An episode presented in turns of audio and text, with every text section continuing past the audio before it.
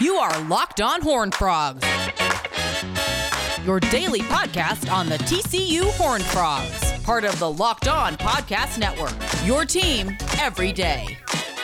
Welcome into Locked On Horn Frogs, your daily TCU podcast. Excuse my voice, dealing with some allergies.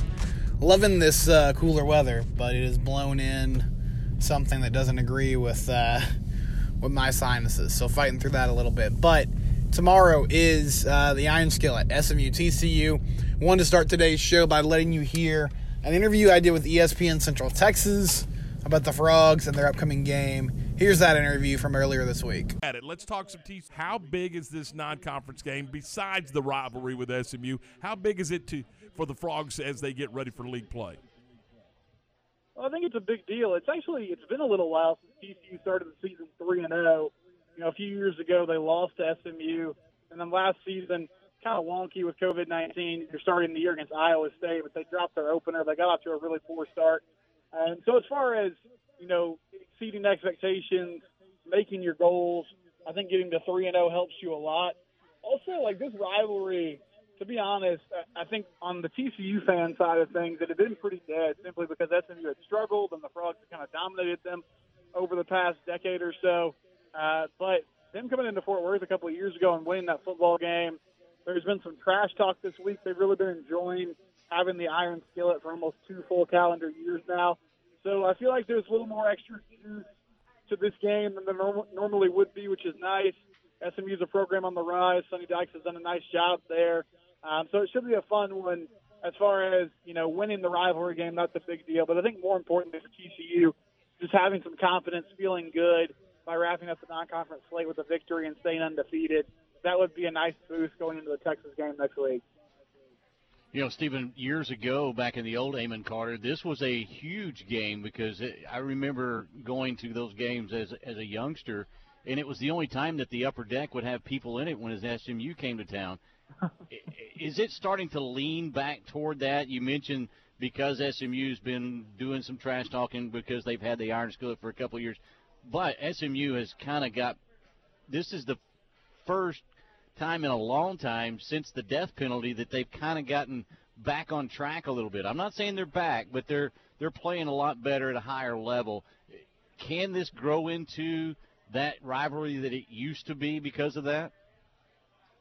I think it could, and you're right, Ward. I mean, for for the longest time, especially since TCU joined the Big 12, I feel like a lot of fans in Fort Worth kind of turned their attention on the rivalry side more to Baylor and Texas uh, mm-hmm. as far as the two main teams they want to beat every year. But that's a new win kind of in, infuse some juice into this game. They didn't get to play last year. There was some chirping about that. Uh, both schools seem to indicate that you know it was it was the other school that didn't want to end up getting the game going. Um, I remember Sonny Dykes put out a video last season, the week they were supposed to play, and the game got canceled because TCU had COVID issues, and he was cooking frog legs inside the iron skillet, which was pretty funny.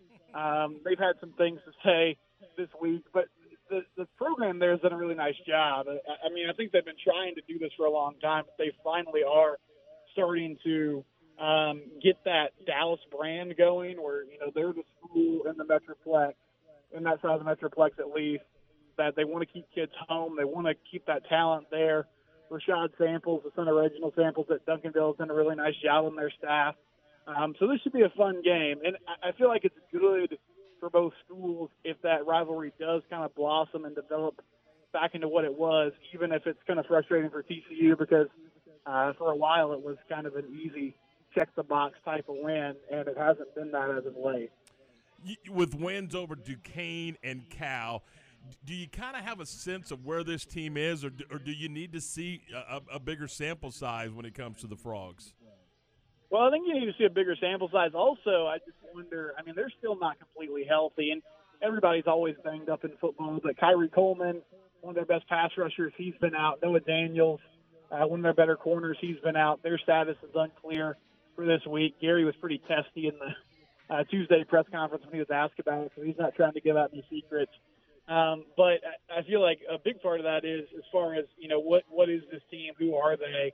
Depends on do you get those guys back? If they do come back, what is their role? Are they 100% Are they ready to go? Um, you know, Cal is not as good as I felt like they would be going into the season. They came into that game 0 and 1, and, and you know they pushed TCU pretty well before losing. So uh, I don't really think we have a great read on it. I think you know one thing that Gary kept saying leading up to those two games was, "Hey, we're, we're we really feel like we're trying to just get through these two games and then get the bye week, and then you know a, a new season almost starts the rest of the way, and hopefully we have some guys back." So. Um, I, I think the defense is young and learning. I feel like the offense has some playmakers, and if they get the ball in the hands of Zach Evans or Quentin Johnston, then they're really dangerous. Uh, but we haven't seen them do that consistently yet, so it's hard to get a read on exactly who they are. Stephen, would it be fair to say, even with all that being said, that this is probably still a defensive-minded, monikered Gary Patterson football team from that side of the ball, and the defense is going to help the offense out with field position as much as they possibly can because that's just what Gary Patterson does? Or, or is this offense starting to be able to stand on its own two legs? Well, I still think they're a defensive first team. I mean, you said that's always what Gary wants to be identified as. Uh, I do feel like the offense is more potent than it's been in past years, and they're able to sustain drives better and put up points on the board um, at a better rate than they have lately but yeah, defense is what they hang their hat on. And uh, the last few seasons, they've kind of started slow as well. So I expect that to change as the year goes on. But I, I still believe that uh, Gary is, at his core, a defensive first coach. He's going to play things conservatively. He wants that unit, you know, deciding the game. And um, that's who they are. And I, I don't really see that changing as far as the identity in this group. Obviously, you got your eye on SMU and TCU. Is, is there another game in the league that uh, that you're going to be keeping an eye on that you're like, hey, you know, if I wouldn't, if this wasn't my game, this would be my game? Man, there's some good ones. I mean, West Virginia coming off that win against Virginia Tech, going to OU and, and playing a Sooners team that's kind of limped through the non-conference schedule is super intriguing. I mean, obviously, like Iowa State and Baylor, Baylor has looked great it's been against competition they should handle pretty easily.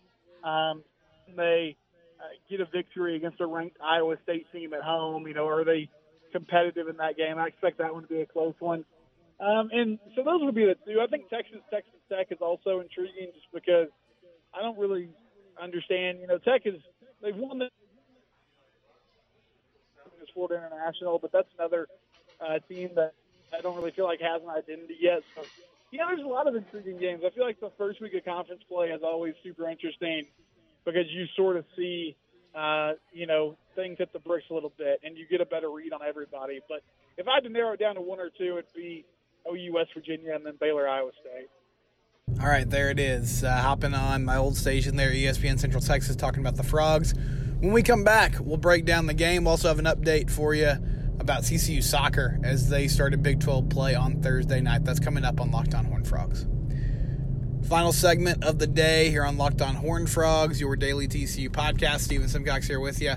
Um, yeah, so tomorrow, TCU SMU football. I did want to mention though before we get into that, TCU soccer they are one and zero oh in conference play after getting a one to nothing win, one to nil win. That's how you say it in soccer. Uh, victory over Kansas on Thursday night. Pretty back and forth game in the first half, and actually KU had a couple chances.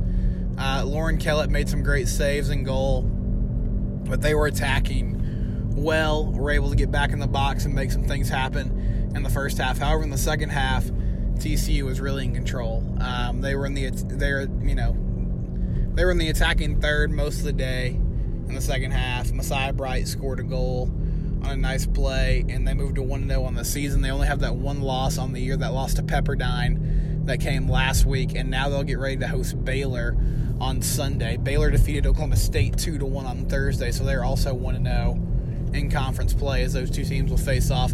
Uh, these two teams tied last year, and it was the only sort of blemish on TCU's record, if you want to call it that. I mean, it wasn't a loss, but it was the only game in the fall that they didn't win. Um, when they played down in Waco. So, hoping to avenge that.